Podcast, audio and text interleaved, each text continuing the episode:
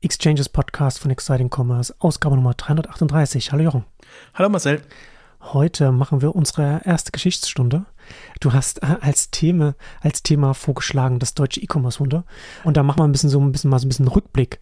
Mal nach, wir sonst immer nach vorne schauen, aber einfach mal ein bisschen, um, um den, den, die heutige Situation so ein bisschen in Kontext zu setzen. Warum war Zalando, Westwing, HelloFresh und andere haben, das ist so ein bisschen, wird das mal ein bisschen zurückblicken, wie die, in welchem Kontext das alles gestartet ist. Ja, das wird das heutige Thema, Thema sein, oder Jochen? Ja, weil ich feststelle sozusagen, dass die Jungen gar nicht mehr den Kontext kennen. Sozusagen, die gehen einfach davon aus, dass Zalando da ist, dass, dass andere da sind. Aber es ist durchaus interessant, sich nochmal zu vergegenwärtigen, wie das Ganze entstanden ist und im Grunde, wie wenig es auch gebraucht hat, dass das entstanden ist und was für ein Zufall das letztendlich auch war, dass wir jetzt das haben, was wir heute haben. Genau. Und bevor wir ins Thema einsteigen, kommen wir zu unserem Werbepartner, Commerce Tools. Das Ziel von Commerce Tools ist es, den digitalen Handel zu revolutionieren. Commerce Tools bietet die weltweit führende Plattform für digitalen Handel, die es Ihnen ermöglicht, leistungsstarke, hochgradig individuelle Einkaufserlebnisse zu schaffen und gleichzeitig eine profitable, nachhaltige Marke aufzubauen. Kunden aus B2B, B2C und D2C-Bereich, also Lego, Audi, Qantas, AT&T, Burberry, Heineken, Flink, Emma Matratzen, nutzen Commerce Tools. Audi hat zum Beispiel innerhalb weniger Wochen eine hochskalierbare weltweite Digitalplattform für neue E-Commerce-Modelle aufgebaut. Dazu zählt die Integration von In-Car-Commerce in 26 Ländern weltweit. Commerce Tools gibt Marken und Unternehmen die Möglichkeit, die bisherigen Grenzen des E-Commerce zu überschreiten. So wird jeder neue Kommunikationskanal zu einer Möglichkeit für digitalen Handel. Vom Auto über AR-Anwendungen, Sprachassistenten und IoT-Geräten bis hin zu den Geräten, die im Moment noch Visionen sind. Commerce Tools wurde gegründet, um das Problem der traditionellen Handelsplattformen zu lösen, die zu starr, komplex und schwierig zu aktualisieren sind. Commerce Tools setzt dem Geschwindigkeit und Flexibilität entgegen. Commerce Tools setzt auf Headless Commerce, also API First und echt Cloud Native. Das heißt, Commerce Tools entwickelt in der Cloud und hilft so Unternehmen unbegrenzt zu skalieren, wenn das Geschäftsvolumen zunimmt. Ja, das ist da sind wir jetzt alt genug und die Branche alt genug, dass wir jetzt endlich auch mal einen, Rück, einen Rückblick machen können und ein bisschen, ein bisschen darüber sprechen können, wie alles damals angefangen hat.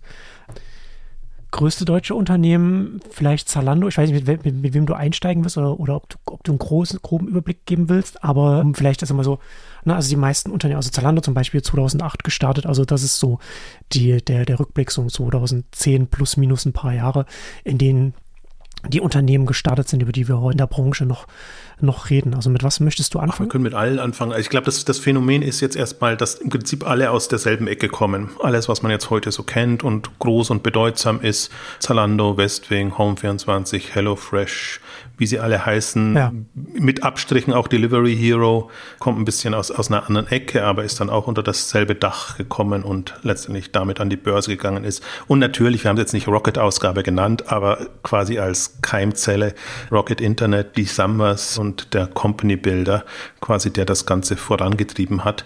Aber äh, also wir können gerne mal, ich finde es spannend, die einzelnen Unternehmen durchzugehen, gleichzeitig aber auch einfach das Modell nochmal sich vor Augen zu führen. Also im Prinzip Rocket ja ja mhm. verschrien als Copycat-Fabrik, die sich international spannende Modelle gesucht hat. Damals eben.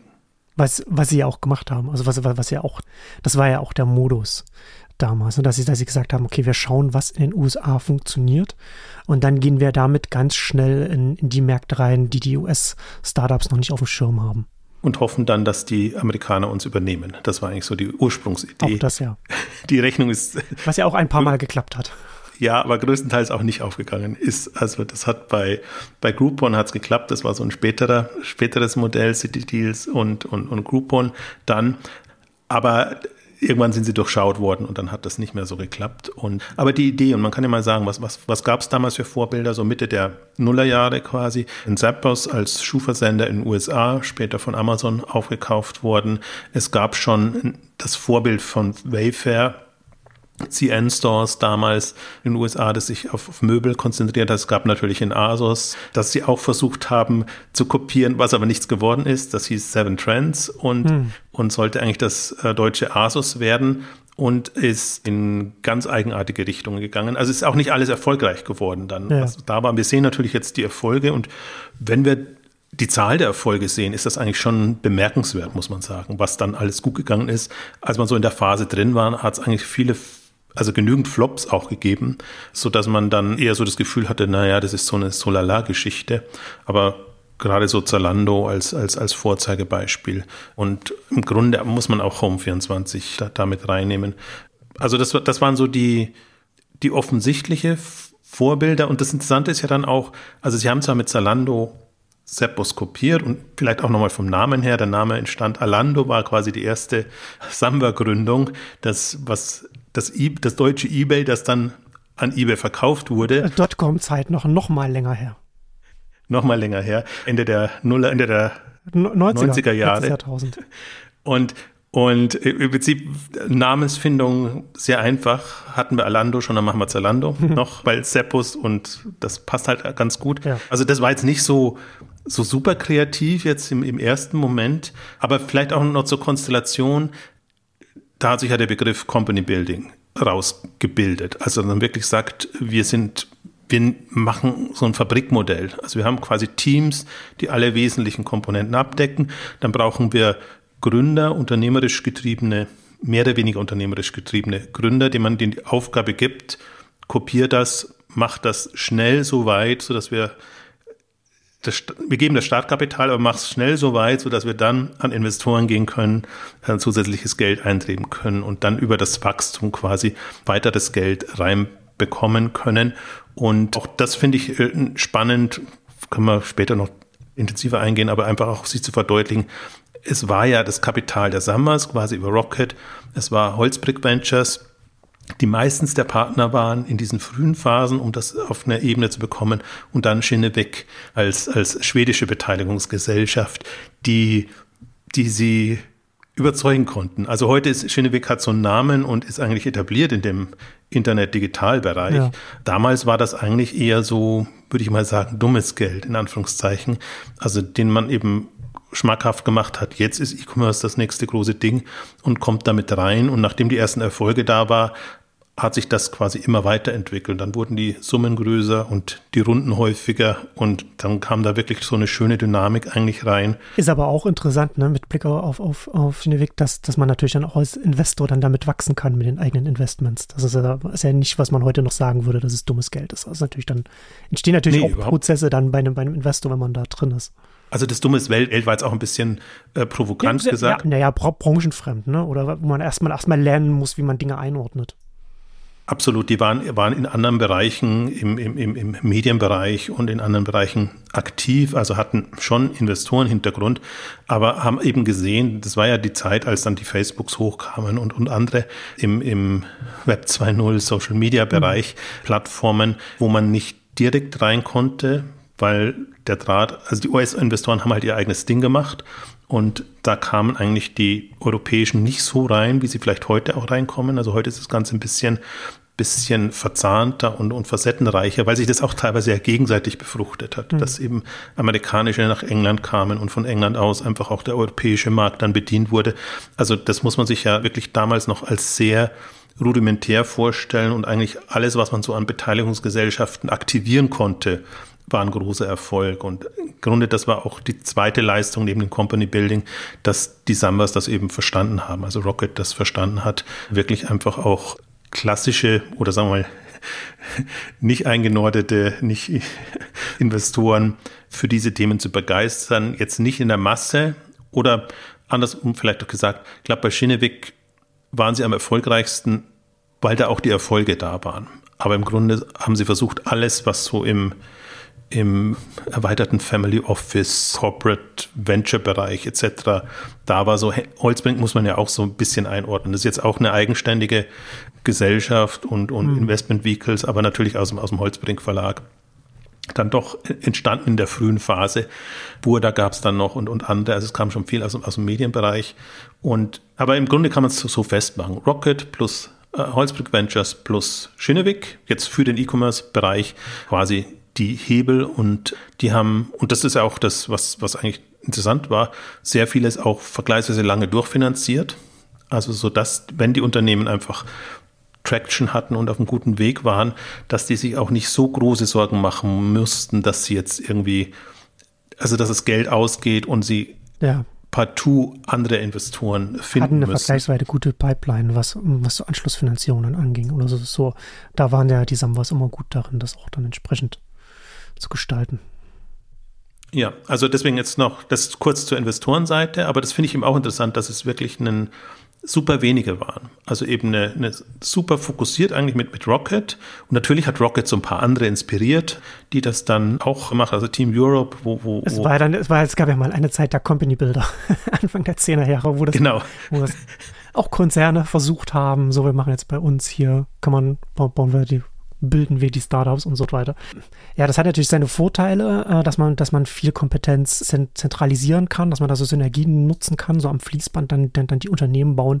Hat natürlich auch ein paar Nachteile, dass da vielleicht so ein bisschen unternehmerische Kreativität da so ein bisschen verloren gehen, gehen kann und man so auch so ein bisschen, sagen wir mal, mit, mit heißer Nadel manche Expansion auch gestrickt wird an der Stelle dann, weil entsprechend auch der Druck da ist. Aber was natürlich auch noch mit dazu kommt, was Rocket sie hatten natürlich auch extrem gutes Timing und alles. Ne? Also Rocket war ja dann auch so, so die Default-Anlaufstelle, weswegen sie auch entsprechend sehr viel besser am Kapitalmarkt, also für europäische Verhältnisse damals, das, da, da gab es ja Rocket und dann ganz lange nichts. Deswegen hatten die anderen Builder natürlich dann auch so ein bisschen, glaube ich, da auch so ein bisschen da die Herausforderung, dass man natürlich da nicht auf, auf, so, eine, auf so einer Höhe mitspielen kann. Und das war natürlich für, für Rocket war das, war das schon auch eine, eine Sonderposition in Europa. Also um vielleicht auch noch ein bisschen Name-Dropping zu betreiben. Also Florian Heinemann war ja der, einer der ersten Geschäftsführer dort und, und mhm. sehr, witzigerweise Rocket hat viele Geschäftsführer gehabt, die dann zum Teil eben auch, auch Unternehmen gegründet haben oder, oder in den Unternehmen dann dabei waren oder eben wie Florian Heinemann dann quasi mit Project A etwas Eigenes auf die Beine gestellt haben, was in eine ähnliche Richtung geht, Company Building, aber halt nicht mehr so E-Commerce fokussiert war. Und aber auch ein Pip Glöckner zum Beispiel, der dann einfach als, als Experte ja. bei Rocket ja. war und bei vielen Themen drin war und jetzt auch erzählt, dass er teilweise eben nicht für Geld, sondern für, für Anteile gearbeitet hat und, und daraus dafür eben davon stark profitiert hat und eigentlich mhm. damit sein, sein Vermögen gemacht hat. Und neben Pip gab es eben viele andere, die ja jetzt auch noch in der Szene unterwegs sind, die sich einfach eine SEO-Kompetenz, Marketing-Kompetenz, äh, auch, auch eine, eine Daten, also Business Intelligence-Kompetenz etc. erarbeitet haben und die das quasi dann in der Zuarbeit diesen Unternehmen zur Verfügung gestellt haben und, und das damit angetrieben haben. Aber im Grunde hat sie immer dasselbe Modell, einfach so ein Basisset und das professionalisiert. Ja, ist ja auch nicht überraschend, ne? Also von so einem so, ein großes Konstrukt, das halt solche Wellen geschlagen hat, dass das natürlich dann auch personell dann Wellen bis heute schlägt in, in, in der deutschen Wirtschaft, ist ja ganz naheliegend. Ne? In den USA war es damals, hat man sehr lange von der PayPal-Mafia gesprochen, so die, die Leute, die nach dem Verkauf von PayPal an eBay dann entsprechend ne, LinkedIn und alles Mögliche dann danach gegründet haben und, und als Investoren tätig waren und so ähnlich. Das ist ja jetzt hierzulande mit Rocket ja auch. Ja, und ich möchte, man kann es sogar noch weiter treiben. Also davor gab es ja Yamba und andere Samba-Gründungen. Yamba-Klingeltöne. Erinnert sich auch kaum jemand mehr dran. Also wirklich ein sehr. Das sind alte Kamellen, die du ja auspackst. Und, und auch, auch, auch, auch vom Geschäftsmodell her und allem auch schwierig und so. Muss ich aber, weil, weil weil daraus die ganzen Leute kamen. Also wenn du jetzt heute guckst, also Yamba versucht niemand öffentlich so so prominent zu erwähnen, aber viele waren einfach bei Yamba schon dabei und, und haben dann in unterschiedlichsten Bereichen im Samba Umfeld Unternehmen gegründet. Also es waren dann oft auch die, die von Rocket angesprochen werden konnten und sagen, okay, da hatten wir schon eigentlich ein sehr gutes Team beieinander. Die sind jetzt entsprechend älter geworden und die wären jetzt einfach in der Lage, Unternehmen von sich aus aus dem Boden stampfen, eben mit dem Hintergrund. Es war ja alles so wirklich so ein bisschen, ja, so hauruckmäßig angegangen und, und schon sehr sehr wagemutig, also und sicherlich auch nicht alles erfolgreich. Und deswegen sitzen die überall drin. Also das würde ich jetzt mal sagen, das sind die Senioren in dem Bereich, Generation, die sind vielleicht in den 40ern jetzt ungefähr. Mhm. Und, und dann kam eben eine junge Generation mit, mit, mit Robert Genz und, und, und David Schneider und, und, und anderen, die halt dann von der, entweder von der Uni kamen oder von, also WHU meistens, oder eben von gefloppten eigenen Initiativen, wo man aber gesehen haben, nee, das Talent wäre da, aber entweder das Thema hat nicht gepasst oder die, die Konstellation hat nicht gepasst. Und all das hat sich dann im, im Rocket-Kontext sammeln können. Und, und dann hat man, finde ich, auch ganz gut gesehen, was funktioniert hat und was nicht funktioniert hat. Also wie, es ist halt, es sind ja keine klassischen Gründer, Unternehmergründer, sondern es ist eine Mischung zwischen, sagen wir mal, unternehmerischen Managern, würde ich jetzt mal sagen. Also, ja. weil es ist eine Managementaufgabe, die vorgegeben war. nimm mal das Thema, such ein Team, bau das Unternehmen auf. Ja, hast du dein Geschäftsmodell, geh in diese Märkte rein, bau, bau, bau das Unternehmen auf, Prozesse, Mitarbeiter und so weiter. Aber zum Beispiel bei, bei Zalando kann man eben ganz gut sehen, dass die Ursprungsidee war Copycat. Lass uns doch einen europäischen oder deutschen Schuhversender machen, der funktioniert wie Zappos. Aber halt, als die dann gesehen haben, nee, da ist eigentlich mehr drin, beziehungsweise als sie gesehen haben, der Asus-Klon Asus klappt nicht so, dann haben sie auch das Modegeschäft eigentlich also gleich für sich vereinnahmt und sind da auch, auch, auch reingegangen und haben da die, die Gunst der Stunde genutzt. Was, was super interessant ist, auch jetzt, wenn man sich zum Beispiel nochmal die Kurven anguckt von einem Zalando der Dynamik zu einem About You, was, was ein paar Jahre später dann, dann gestartet ist, dann sieht man, wie, wie extrem die Skalierung war bei Zalando. Gleichzeitig sagen die aber, wenn wir eines anders machen würden, ist, dass wir früher einen Gang hoch höher geschaltet hätten. Hm. Also noch früher, noch, noch, noch, noch mehr Dynamik. Das ist das ist absurd, wenn man sich die Zahlen anguckt, weil, weil wirklich die Wachstumsraten enorm waren und, und nicht nur auf Jahresbasis, sondern im Grunde auch auf Monats- und Quartalsbasis. Also die haben natürlich, da kam dann einiges zusammen in, in der Phase. Da hatten wir gerade Finanzkrise in Anführungszeichen. Also es gab günstige Werbezeiten und, und bestimmte Dinge haben halt nicht nur so, also zwei Modelle haben funktioniert. Abverkaufsmodelle, die ganzen Shoppingclubs kamen da hoch und eben ein Zalando, das ohne Ende TV-Werbung machen konnte mit, mit, mit ihren Spots einfach eine sehr schnelle Bekanntheit dann auch, auch erreichen konnte und gleichzeitig aber auch das Geld hatte. Also das war ja damals der, der Vorwurf, dass die einfach nur Geld raushauen und Geld raus verpulvern.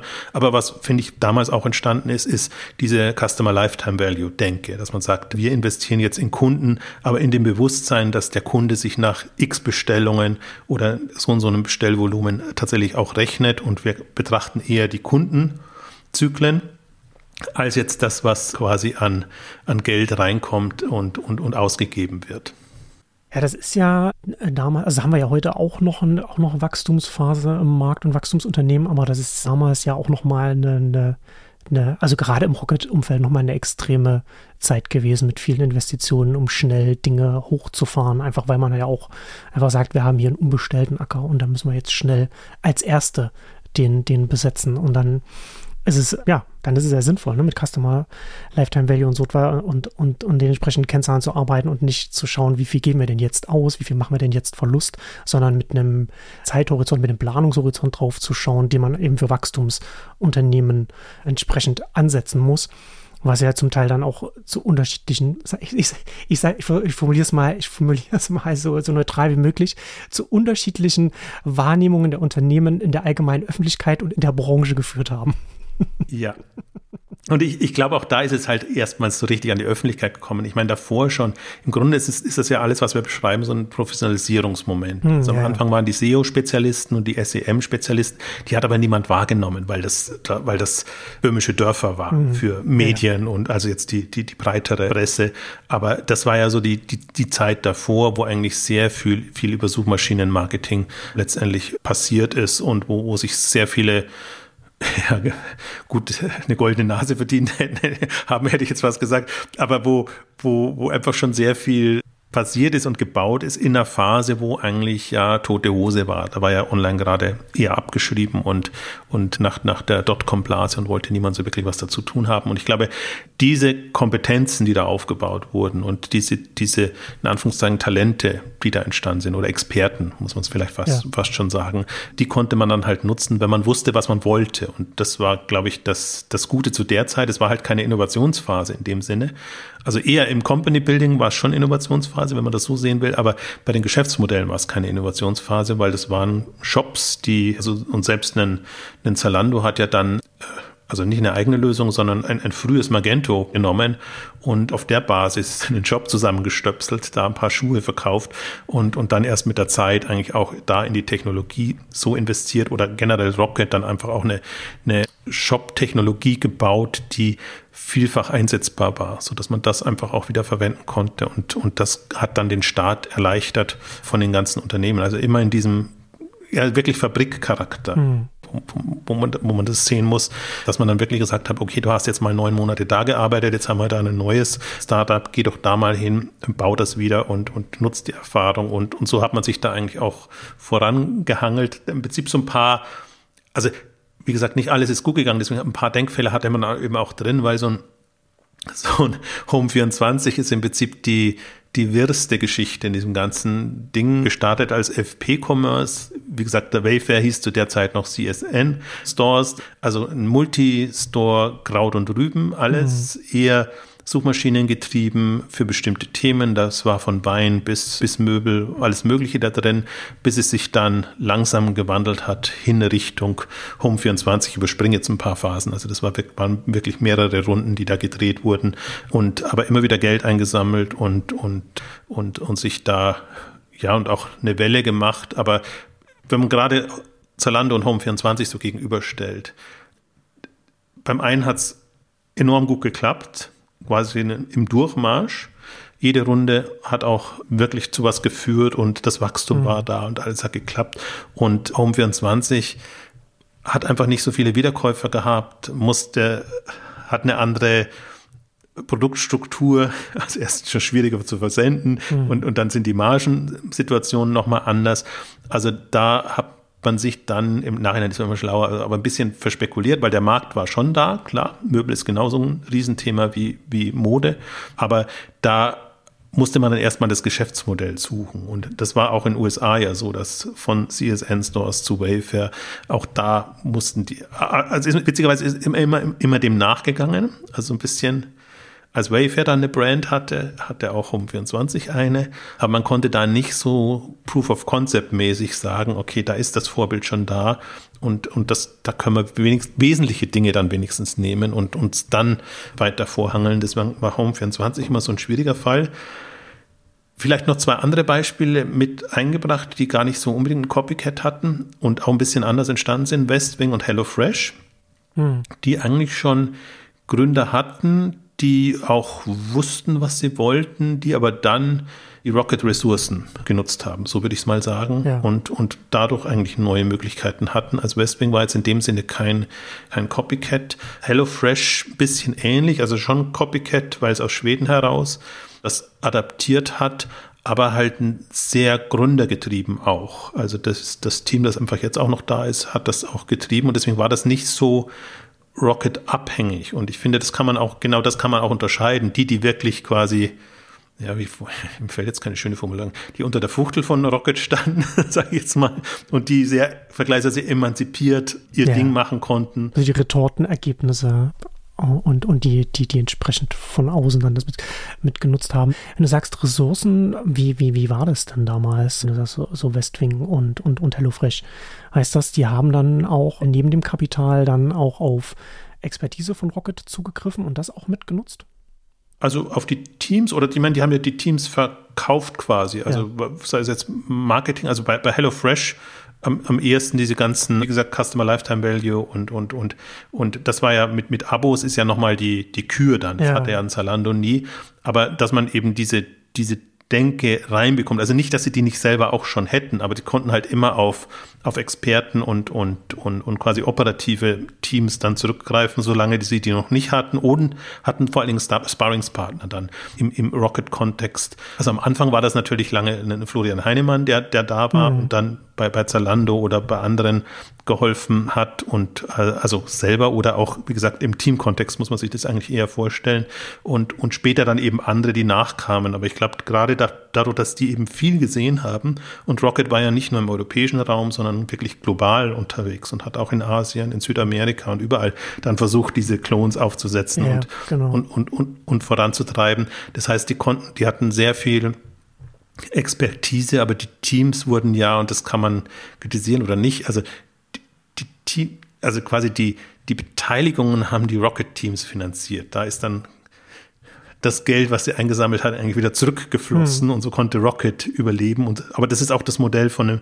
von einem Project A oder ein Verdane arbeitet auch so mit einem Elevate-Team, ja. die, die, die halt, das kann man kritisieren, muss man aber nicht, weil es ist ja schon wichtig, eine Zugriff auf so eine Expertise zu haben. Ja, absolut, aber das ist, das ist ja auch in den, in den 2010er Jahren, da ist der Rocket so ein bisschen, so an, dem, an der Stelle so ein bisschen schon fast ein Vorreiter gewesen, weil das war in den 2010er Jahren ja auch ein Riesenthema bei Risikokapitalgebern, als das Geld so, so billig war und, und uns ganz viele VCs gab, dass entsprechend noch Mehrwert äh, neben dem Kapital dann der, der VC noch mit einbringt, wenn ein Startup besonders attraktiv ist. Ne? Ob das jetzt irgendwelche Connections sind oder eben Expertise in dem, in dem Feld, in, in dem das Startup unter, äh, aktiv ist.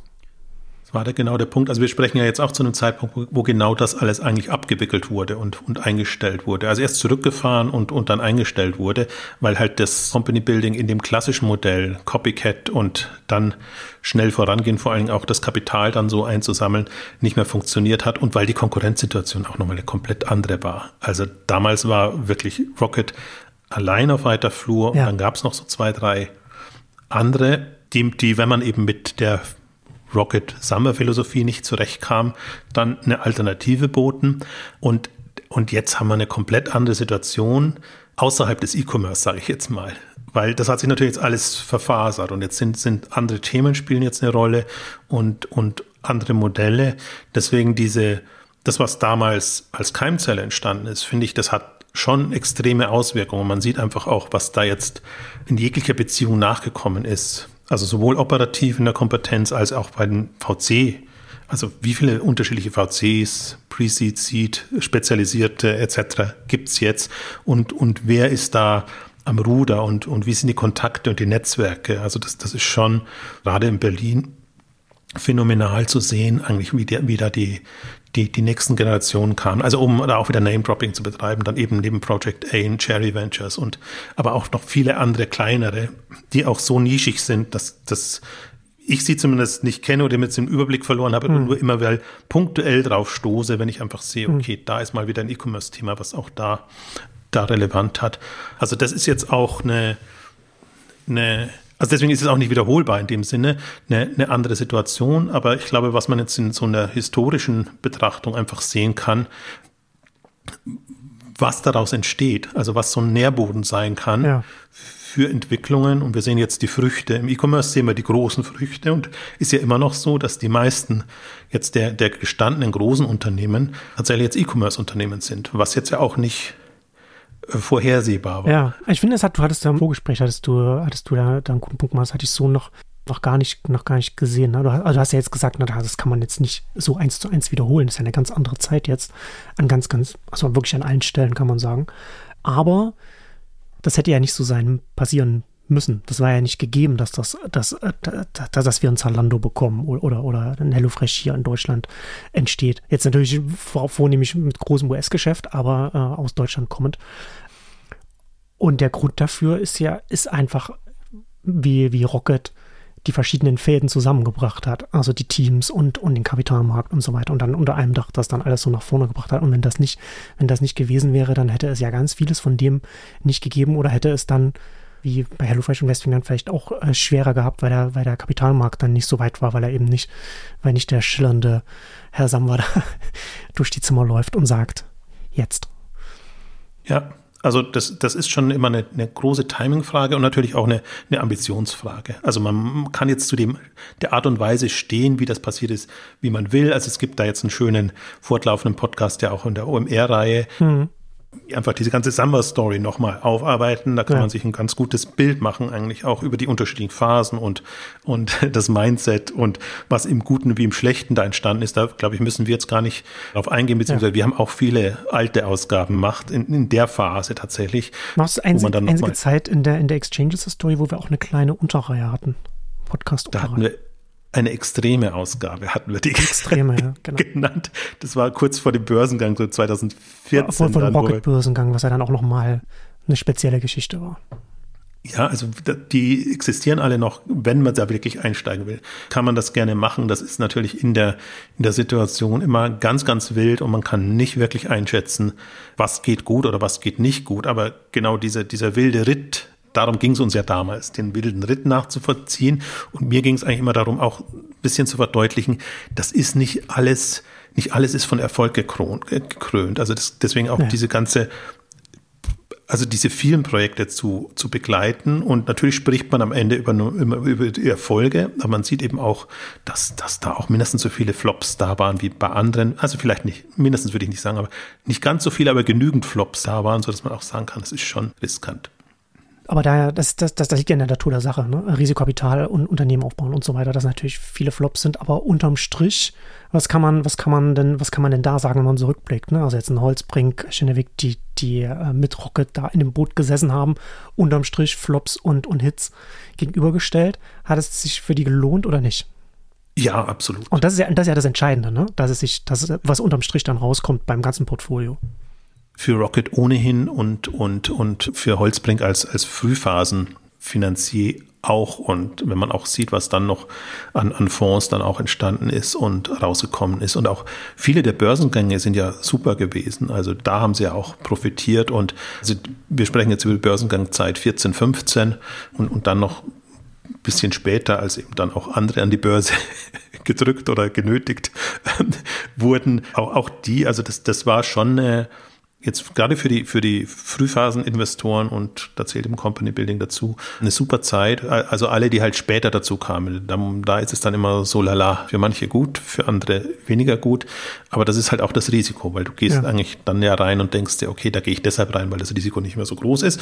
Aber gleichzeitig ist das Upside-Potenzial einfach auch nicht mehr so groß. Und, und das ist dann schon die, der, der Punkt dabei. Aber vielleicht nochmal kurz auch zu, zu dem Thema, wie hätte es auch kommen können. Mhm. Also, dass man sich auch nochmal zurückversetzt, weil auch auch damals war eigentlich schon die Diskussion, ja, aber es gibt ja Amazon und welche Chance habt ihr gegen Amazon? Mit egal, was ihr startet. Ob jetzt dann Zalando startet oder ein Home24, was wenn Amazon? Um, um das nochmal, auch mal, noch mal festzuhalten, das war auch Ende der Nullerjahre schon ein Thema.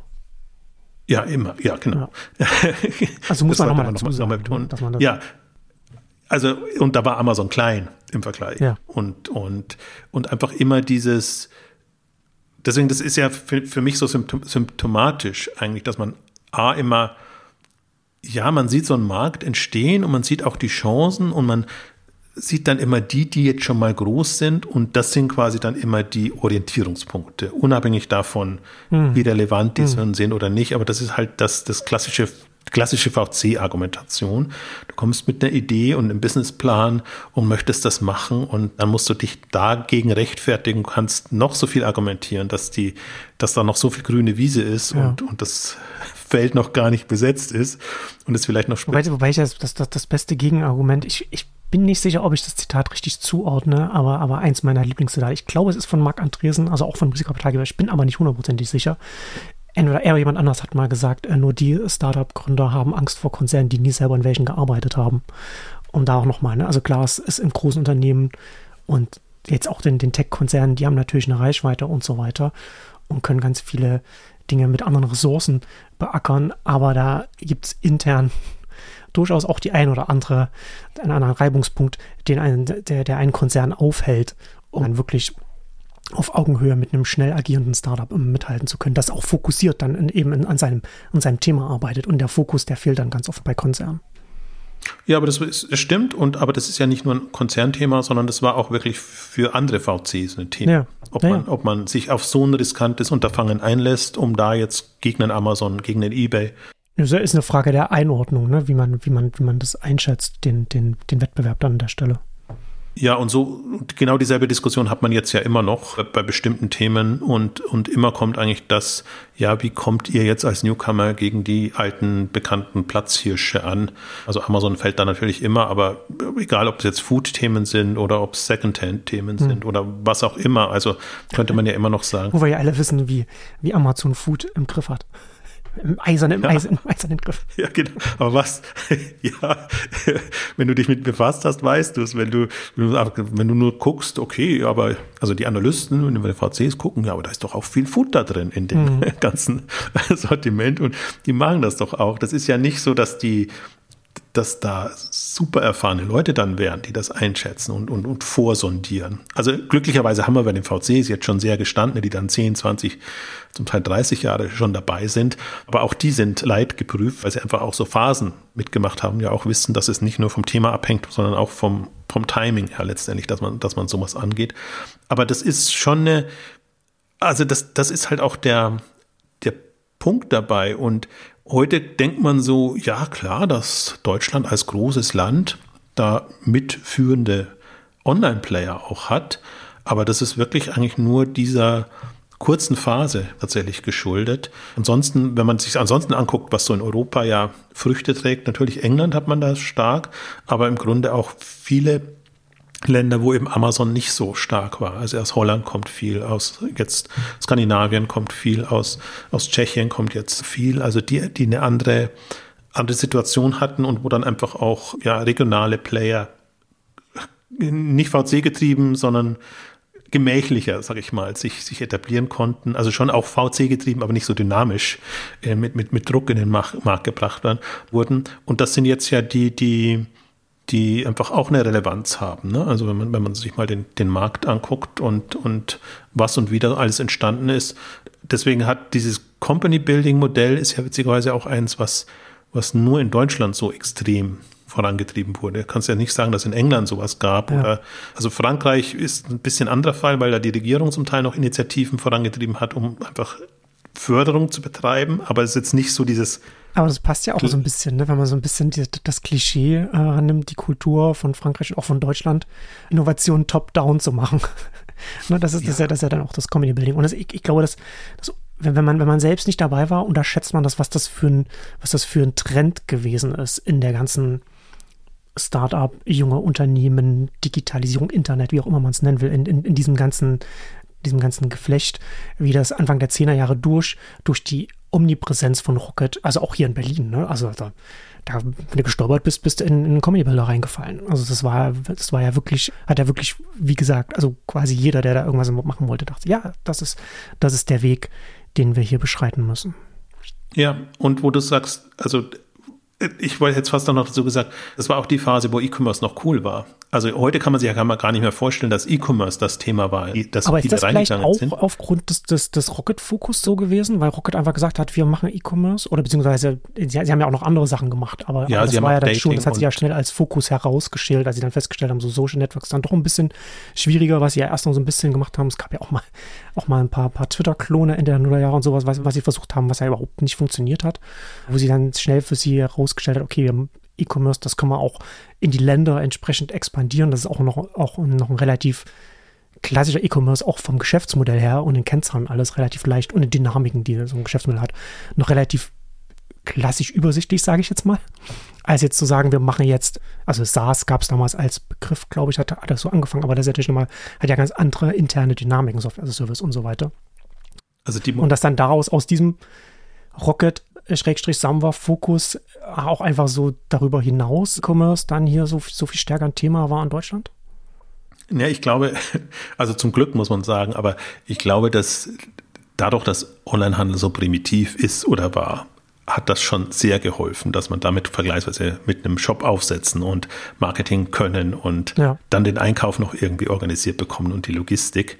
Also ich, ich mache es jetzt mal bewusst schlechter, als es, als es dann ist, aber im Vergleich jetzt zu ihrem Pinterest-Klon und ihren anderen ja. Klonen, ja, die, Sie, die, die sie hatten ne? und, und auch, auch ja Instacart und was weiß ich, was, was alles geklont wurde und, und was nicht so gefruchtet hat, weil es, komplexere Modelle waren, weil es, hatten wir auch oft in einer anderen Ausgabe gesprochen, wo einfach die, der Grundmarkt in den USA größer ist. Also für so Social Networks oder so hast du einfach eine sehr viel größere Masse, als Grundmasse, um, um sowas anzuleiern. Und hier musst du immer national gehen, da klappt es nicht. Wenn du es international gehst, hast du das Sprachproblem. Hast du hier schon, ja, da hast du schon hier in Europa dann schon das Problem mit der, mit, mit der Sprache und, und dem gemeinsamen Markt, das, was natürlich dann entsprechend auch Auswirkungen auf die, auf die entsprechenden Netzwerkeffekte hat, wenn man so etwas machen will. Also ein Grund, warum, denke ich, oder aus meiner Sicht auch die Social Networks jetzt aus Europa nicht so hochgekommen sind. Und ich meine, es gab ein StudiVZ, es gab ein Xing, OpenBC damals. Und dies jetzt, also OpenBC gibt es zumindest noch als Xing, StudiVZ nicht mehr. Das ist eine, eine Flashback-Ausgabe. Ja. ja, wenn dann schon, wenn dann müssen wir mal mit unserem, mit unserem Altherrenwissen protzen. kann man, kann man sonst ja so selten. Mhm. Ist auch nicht mehr wichtig und relevant. Aber die, die, sich das zu vergegenwärtigen. Und das ist ja auch so ein bisschen mein, meine Problematik jetzt. Also wenn man jetzt sieht, und du hast es ja angedeutet, was jetzt, worin jetzt investiert wird, sehr viel B2B, sehr viel SaaS-Modelle, weil die einfach als, als ja, haben, haben, schönes, haben schöne Margen, wenn sie erfolgreich sind. Margen und schöne Multiples vor allem. Ja, also hatten ja. jetzt eine Zeit lang schon. Die haben jetzt auch gerade so eine, so eine Krise natürlich dann auch wieder, aber trotzdem sind sehr dankbare, in Anführungszeichen, Modelle jetzt aus VC-Sicht so immer Asset-Light und, und worum es immer, also das war ja dann eine Phase, als, als E-Commerce nicht mehr äh, attraktiv war, wo man dann einfach sagt, nee, dann lass uns lieber Marktplätze machen. Die sind, die, die sind viel dankbarer vom, vom Geschäftsmodell her und da können wir, können wir in eine andere Richtung gehen. Also es gab leider jetzt in Deutschland nicht so eine, eine richtige Marktplatzwelle, aber international hat man das gesehen, dass einfach sehr ungern in, in kostenintensive E-Commerce-Modelle investiert wurde, die einfach sehr, sehr viel Lagerhaltung hatten hm. und wo, wo sehr viel Geld da schon mal reinfloss. Also deswegen ist das, ist das jetzt auch der Wettbewerb. Sozusagen gehe ich in so ein, ja, aus VC-Sicht oder aus, aus Investorensicht unlukratives Handelsmodell rein?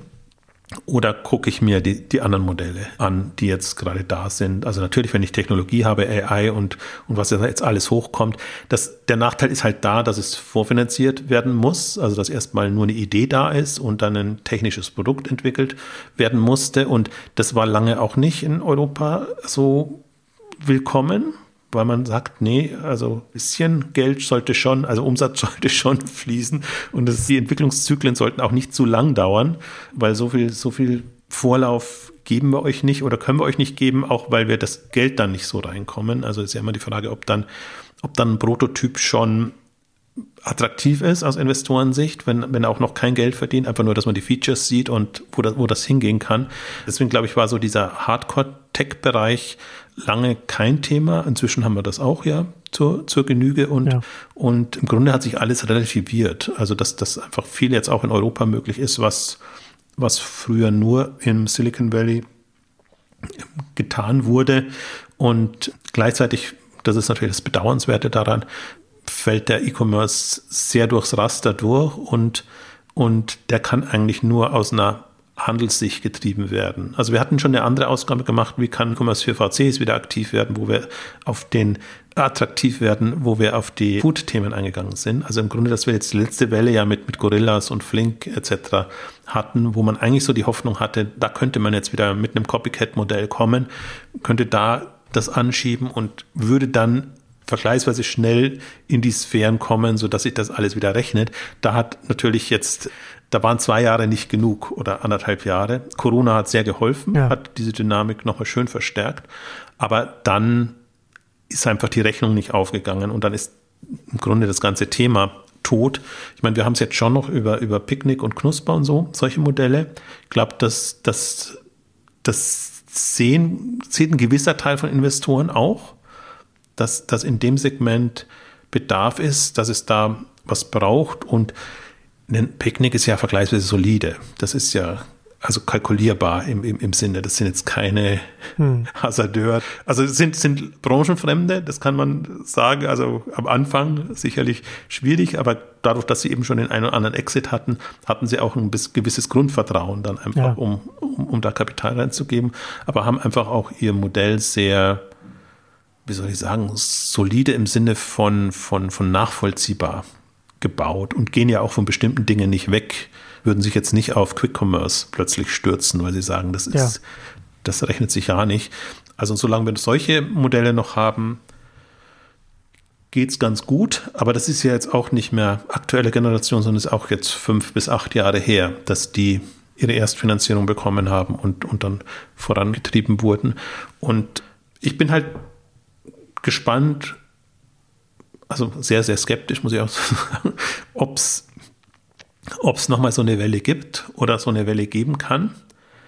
Ob, ich bin mir ein bisschen unsicher, ob es so ein Company-Building-Modell dazu braucht, also dass man es eher fabrikartig angeht, als dass jedes Unternehmen quasi selber sich die Ressourcen sucht und, und das Thema angeht. Ich meine, es war halt schon unter Effizienzgesichtspunkten nochmal ein anderer Ansatz. Und man muss sich auch wirklich, wir haben jetzt nur über den deutschen Teil gesprochen, man muss sich wirklich international vorstellen. Also was also Lazada heute bei, bei Alibaba war eine Rocket-Gründung ja. in Südostasien.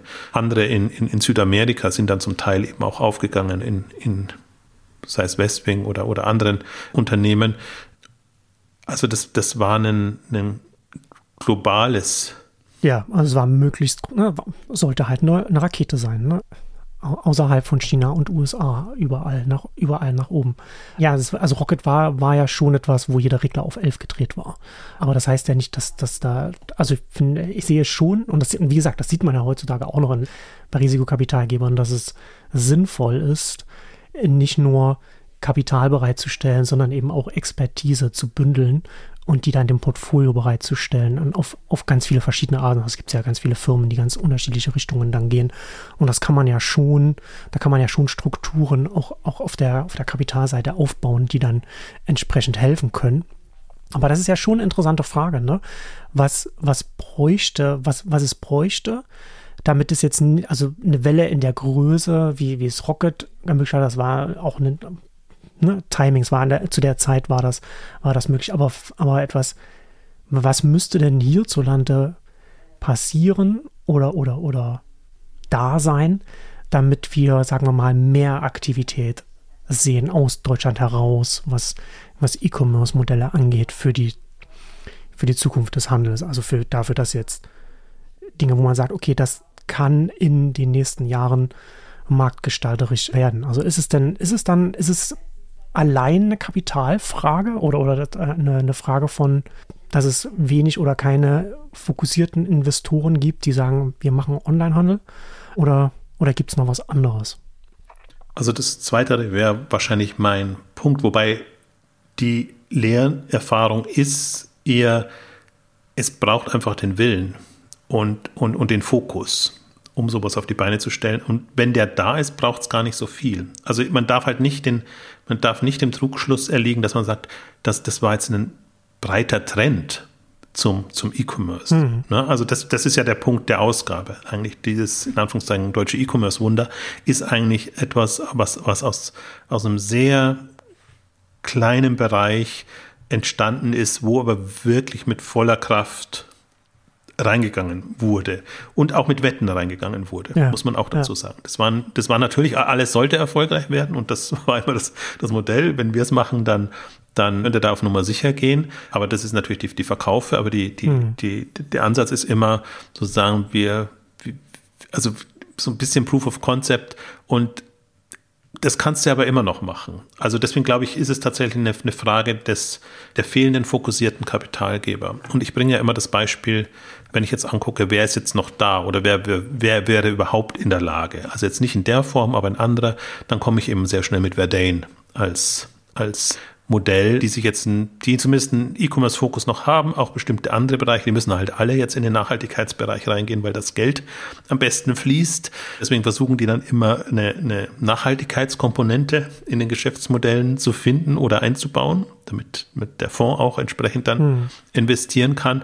Aber sage ich jetzt mal mit einem glaube ich, Marktverständnis, auch mit einem Verständnis des Potenzials, auch im Prinzip was, also jeder hat dann so seine eigenen Kriterien die, die, die eine, also bei Rocket war ja so ein bisschen das Kriterium, es muss eine gewisse Größeordnung haben, dann rechnet sich das alles und ab dann ja. haben wir eine Chance. Ja. Bei Verdane ist es eher so, dass sie sagen, es muss eine bestimmte Kennzahlenkonstellation da sein, also Warenkörbe, mhm. Margen etc., sodass sich das nicht ewig lang hinzieht, bis es einfach eine, ja. eine Profitabilität erreicht. Die sind halt so ein bisschen Skandinavien geprägt, die Märkte sind kleiner, es ist überschaubarer und so, das ist deren Erfolgsmodell gewesen und dem bleiben sie sich dann auch tendenziell treu und so sondieren die auch so ein bisschen den Markt und sind jetzt auch nicht so Freunde von super Frühphasen, aber sie also sie sind zumindest dann bereit, wenn sie sehen, das hat irgendwie Hand und Fuß und passt in ihr Raster rein, dass sie dann Gas geben im, im, in Verdane-Dynamik. Ja, aber was du jetzt, aber was du jetzt ja sagst, das kann man ja fast über die ganze europäische Investorenszene sagen, wenn du sagst, die sind jetzt nicht so Frühphasen.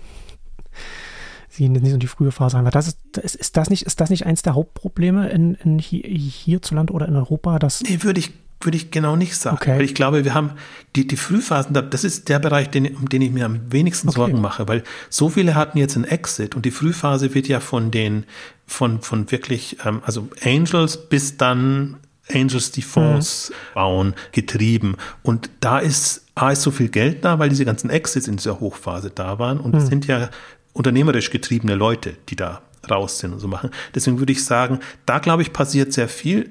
Die, die, die Anschlussfinanzierung und das Thema ist, ist eher so die, die Problematik ja. und die Frage, ob jetzt, ob die jetzt, die viel in Frühphasen jetzt zur jetzigen Zeit investieren, ob die dann auch das vom Timing hinbekommen, dass die Unternehmen dann genau einfach wieder auf Kapital zugreifen können. Nee, das ist, diese ganz frühe Phase ist es nicht. Deswegen glaube ich auch gerade, dass wir eine, durchaus eine sehr, wie soll ich sagen, sehr innovationsfreudige Phase haben. Nicht E-Commerce. Ich nehme E-Commerce immer aus, aber generell. Die, die Berliner mhm. Szene, aber auch München und, und, und überall, wenn ich das sehe, meine Güte, was, was es da jetzt für Früh- und Pre-Seed- und Seed-Fonds gibt und, und wer die auch lanciert, mhm. da denke ich mir, das ist schon, das ist schon cool. Also da, da, da kommen wir eigentlich jetzt in die Silicon Valley Phase rein, wo eben als die ihre ersten oder zweiten großen Exits haben, ja, wo da die ja. ganzen Leute einfach andere Gründer, Unternehmer unterstützt haben und, und eigentlich eher so inspiriert haben, komm mit einer verrückten Idee und, und zeig mir, dass das irgendwie eine Chance hat, also wirklich Risiko.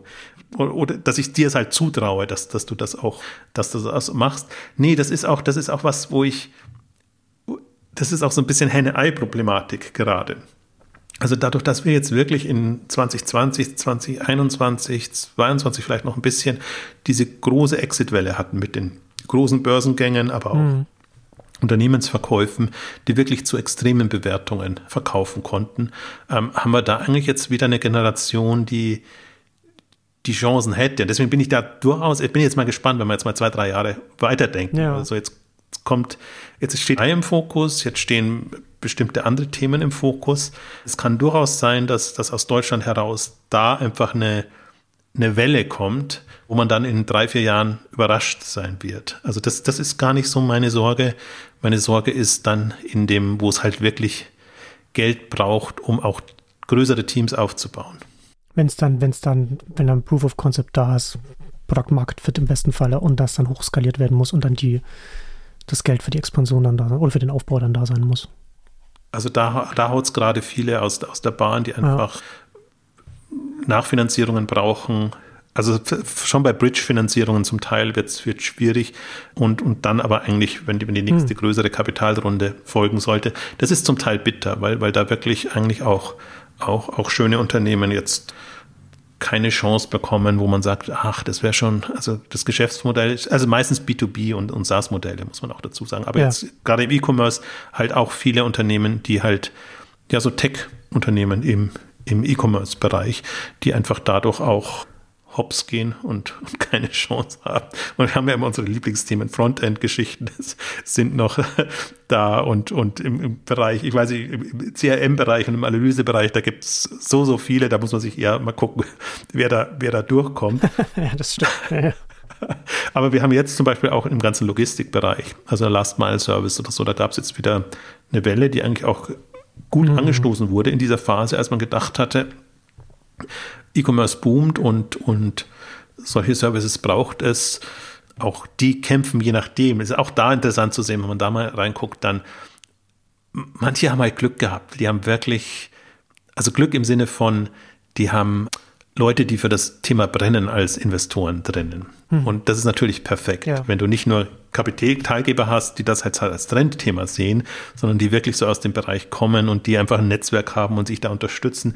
Die würde man im ersten Moment belächelt man die mal erst, weil man denkt, ja, okay, hast du nichts anderes gefunden, dass du auf so eine Lösung gehen musstest? Also haben klassische Kapitalgeber schon abgewunken, weil das ist ja immer noch mal so ein, so ein Kriterium dann eigentlich, bin ich wirklich reif für, für so Kapital. Aber in so Phasen ist das dann wieder sehr nützlich, weil das dann halt Leute sind, die, die mehr dran glauben, die dann irgendwie doch noch versuchen, alles möglich zu machen, um nochmal nachzuschießen.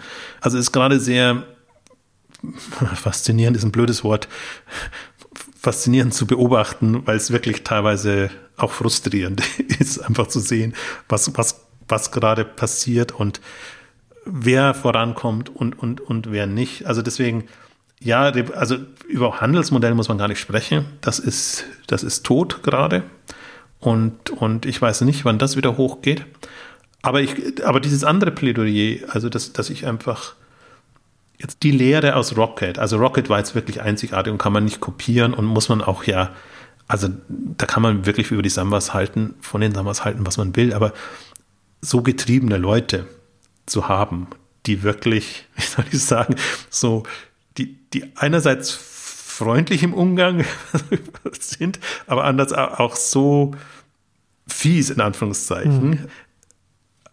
Diese, diese Kombination zu haben und gleichzeitig die Ambition und sich da auch extrem reinhängen und machen und Druck ausüben. Also es ist ja alles keine schöne Welt gewesen, aber so, so wird es nie sein, wenn irgendwie was, was, was entsteht. Also ich, ich glaube, was, es ist eine Voraussetzung. Du brauchst dann schon Leute, die mit, mit, mit extremer, extremen Willen sowas durchsetzen. Weiß ich nicht, ob es sowas geben kann, aber natürlich, wenn ich einen Wunsch frei hätte, dann würde ich mir genau sowas wünschen. Fokussiert Investoren, die sich auf die Innovations- und Wachstumsthemen im E-Commerce, Schrägstrich hm. Handel, Onlinehandel, Mobilehandel, alles was da kommt, konzentrieren, weil im Grunde ist die Phase immer noch so, also haben wir ja auch genügend an anderer Stelle gesagt, also die, die Schwächen sind ja auch offensichtlich, ja. dass das alles 1-0er Modelle sind, wenn man wohlwollend ist. Vieles im Handel, online wie offline, wird nicht aus Spaß, sondern, sondern mit Frust benutzt. Von den, von den ja, und wenn man sich mal. Aber das, aber, das ist, aber das ist ja durchaus ein interessantes Bild, das du zeichnest, weil meine oder unsere Arbeitshypothese, die jetzt, jetzt auch nicht super ausgefuchst ist und relativ banal ist, ist natürlich, es ist ja auch, dass ganz viele Bausteine, die wir jetzt heute haben, die du brauchst für ein, für für für ein Handelgeschäft, nicht in allen Kategorien, aber in ganz vielen, sehr viel einfacher geworden ist im Sinne von, du brauchst sehr viel weniger erstmal Finanzierung, um überhaupt erstmal Strukturen zu haben, um im Markt stattzufinden. Ne? Also du hast halt, du hast ja heute sehr, sehr, sehr, sehr viel geringere Markteintrittsbarrieren als jetzt als, als die damals angefangen haben, 2008, 2009, ganz zu schweigen davon, was, was die Nutzung des Internets und, und die Verbreitung von den Endgeräten angeht. Ne? Also Biel ist ja heute sehr überhaupt nicht zu vergleichen, was damals an den Laptops möglich gewesen ist, weil ja dein Markt schon mal eine harte Grenze gesetzt hat. Also das zum einen, dass die, dass, dass die Bausteine da, dass ganz viele Bausteine an vielen Stellen da sind, ob es Shoptech ist, Logistik und so weiter und so fort, Distribution über, über Social Media und, und, und, und so weiter und so fort. Plus die Tatsache, dass es durchaus williges Kapital von Angel zum Beispiel gibt, um Dinge auch auszuführen in, in, Frühphasen, würde ja schon darauf hindeuten, dass da so ein paar Experimente kommen könnten oder sollten. Frage natürlich dann, an welchen Stellen wird da überhaupt was, was probiert, wenn nicht ganz klar ist, wie, da, wie dann die Kapitalpipeline dann aussieht, wenn das tatsächlich dann Fahrt aufnimmt und man entsprechend entsprechende Kostenpunkte hat, die, die ansteigen.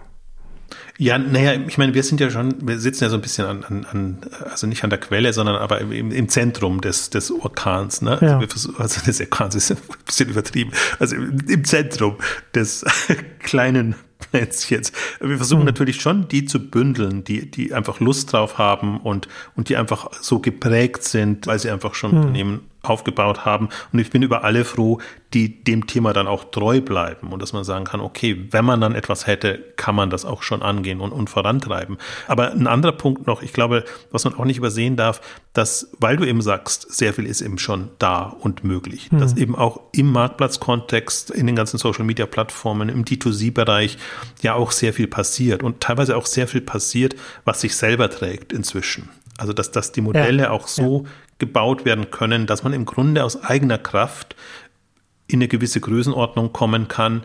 Und dann muss man gucken, aber wenn man sich so ein Pure oder, oder andere anguckt, also das ist ja erstaunlich, in welche Dimensionen die gekommen sind, dass sie überhaupt erstmal einen Gedanken haben müssten, dass sie das machen, weil sie eben über, über Drops vorfinanziert mhm. haben und, und einfach über die Community sehr viel das, das, das, den Cashflow so getrieben haben, mhm dass, dass sie gar nicht so auf so kapitalintensiv unterwegs waren. Und das sind auch Modelle, was man nicht unterschätzen sollte, die, die gerade entstehen. Und das ist genau das, was, was du eben ansprichst, die, die, die das nutzen, was da ist. Und in dem Bereich bin ich auch gar nicht so, so skeptisch und so negativ.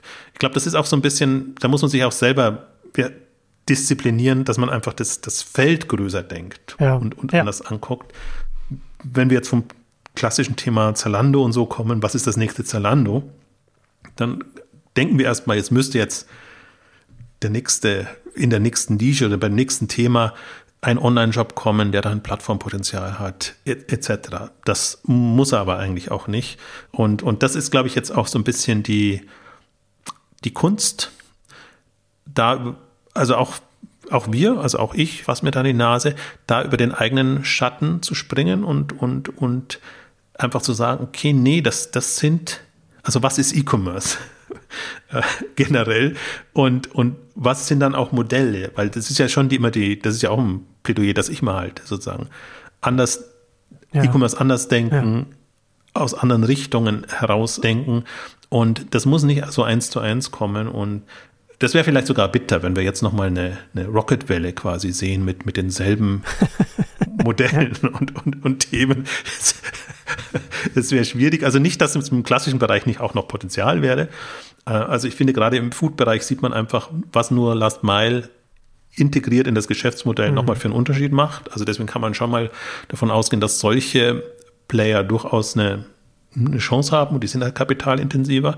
Aber das muss es nicht nur sein. Aber es ist schon eine interessante Frage eigentlich, wie könnte quasi so ein, so ein Rocket 2.0 äh, oder generell ein Company Builder aussehen, der sowas raketenmäßig nochmal pushen könnte.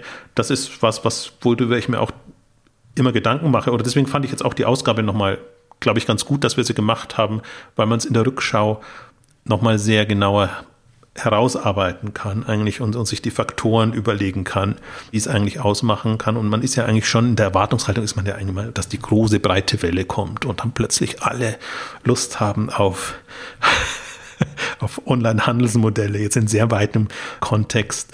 Und so wird es nie sein. Und gerade in solchen Phasen ist ja echt immer so, wer hätte drauf gewettet? Wer hätte auch da, damals drauf gewettet, dass, dass sowas solche also dass es auch Erfolg hat dann. Ne? Mhm. Das war ja die, die ganze zehn Jahre lang war ja Skepsis, ob, ob sowas überhaupt was werden kann, ob das nicht alles nur Fassade ist und, und ob da überhaupt Substanz ist.